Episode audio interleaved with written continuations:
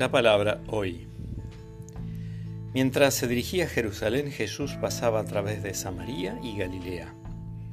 Al entrar en un poblado, le salieron al encuentro diez leprosos que se detuvieron a distancia y empezaron a gritarle, Jesús, Maestro, ten compasión de nosotros.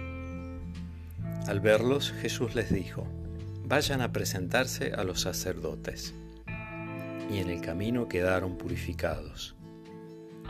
Uno de ellos, al comprobar que estaba sano, volvió atrás, alabando a Dios en voz alta, y se arrojó a los pies de Jesús con el rostro en tierra, dándole gracias. Era un samaritano.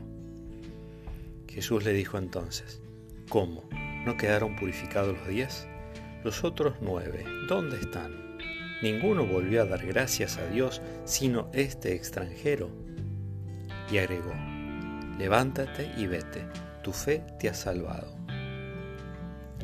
De San Lucas capítulo 17 del versículo 11 al 19.